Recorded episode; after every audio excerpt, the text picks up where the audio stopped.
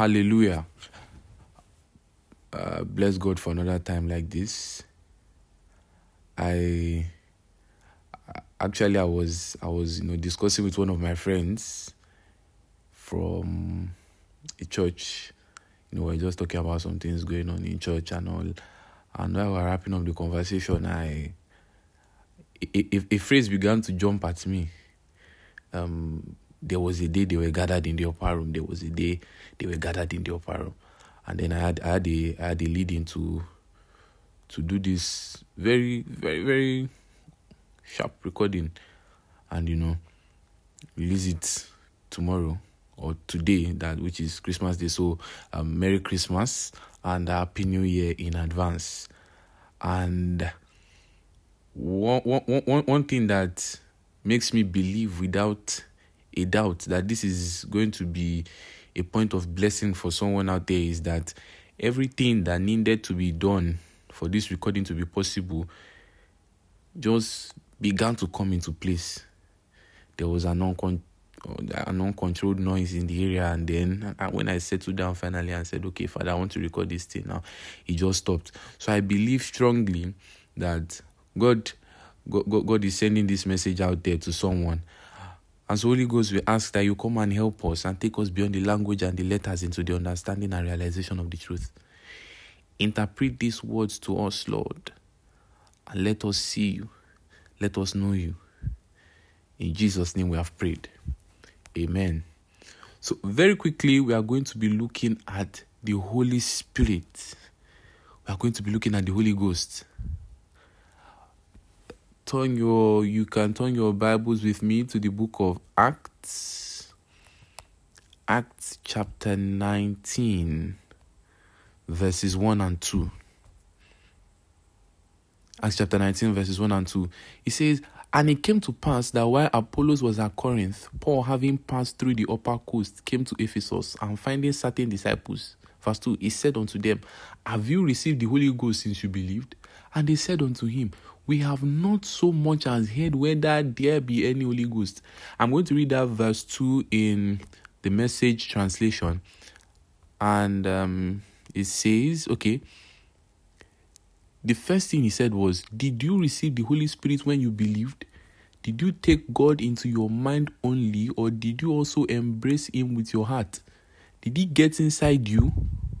And then they replied, We've never even heard of that. A Holy Spirit, God within us from this verse alone we can see we can see okay that um the definition one of some definitions of the holy spirit is what or taking the holy spirit rather is what?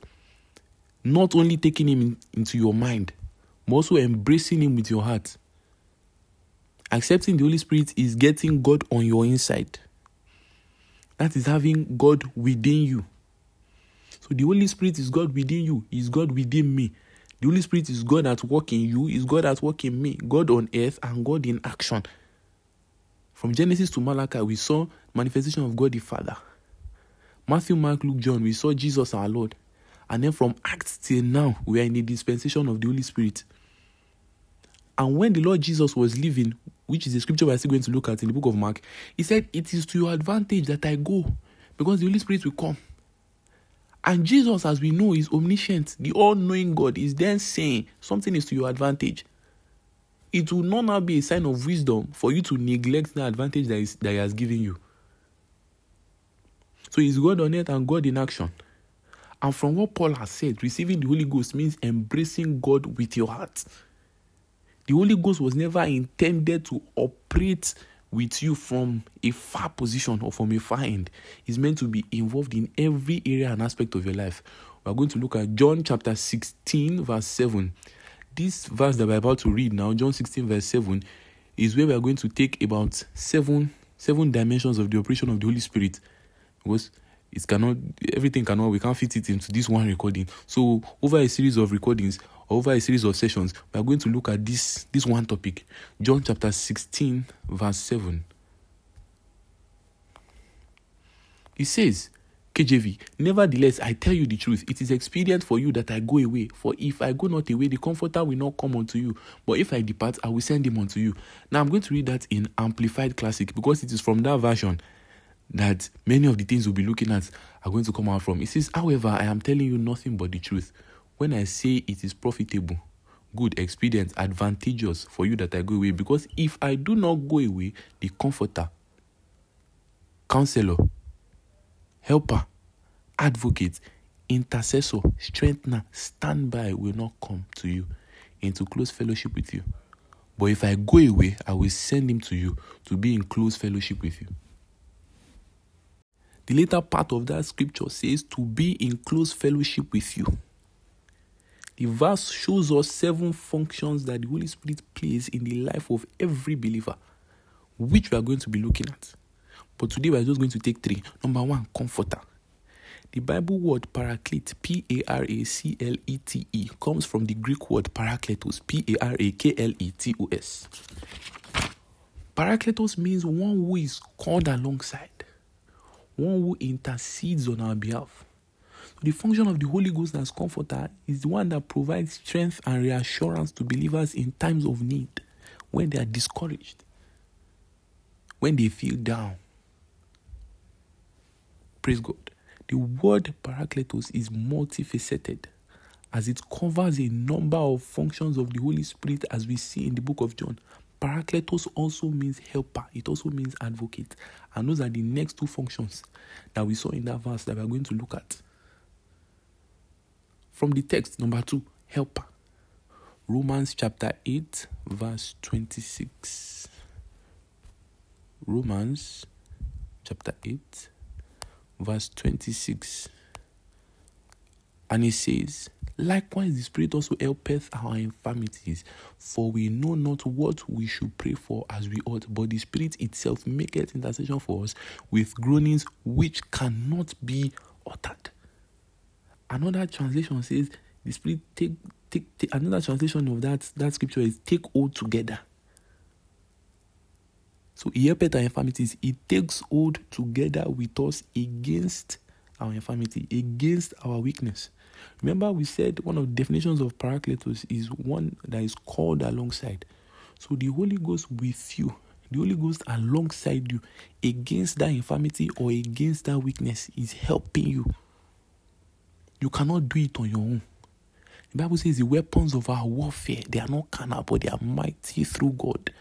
Permit me to digress a bit. The weapons of our warfare, they are not carnal. Yes, they are made mighty through God.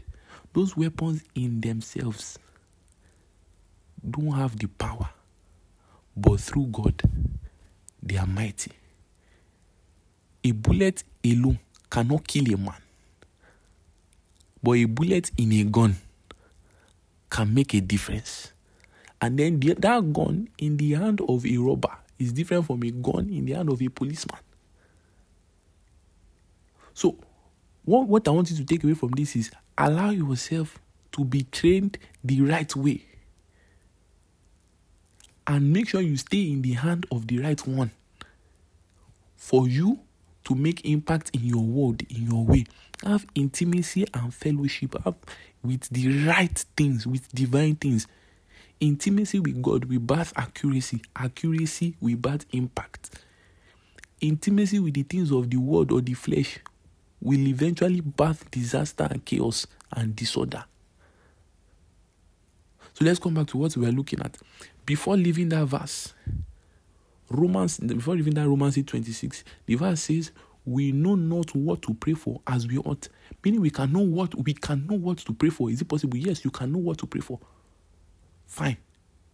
But pray by yourself in your own understanding and in your own strength. You will not pray the full measure or scope on such a matter. So, what to do is then to step aside and allow the Holy Ghost to help you. Let Him help you pray the will and mind of the Father. It doesn't water down the place or the role of praying, praying in your understanding.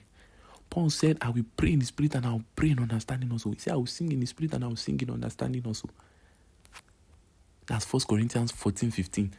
But let's go to First Corinthians 14 14. 1 Corinthians chapter 14, verse 14. For if I pray in an unknown tongue, my spirit prayeth, but my understanding is unfruitful. I'm going to read it in Amplified Classic. Amplified Classic says, For if I pray in an unknown tongue, my spirit, by the Holy Spirit within me, prays, but my understanding is unproductive. It bears no fruit and helps nobody. It says, My spirit by the Holy Spirit within me. As a result of the Holy Spirit within me, because of the Holy Spirit within me. So the Holy Spirit helps us pray. Number three, advocate.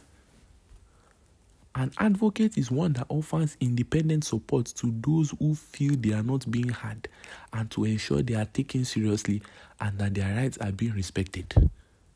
So the Holy Ghost ensures that your right as a believer is respected and taken seriously. God is the owner of all and He has given us the gift of the Holy Ghost to act as our advocate. So the Holy Ghost makes sure that we are taken seriously and our rights are respected. What are your rights as a child of God? They are given to you in scripture. Healing is your right. Success is your right. Prosperity is your right. Failure is not your right. So you are a stranger to failure.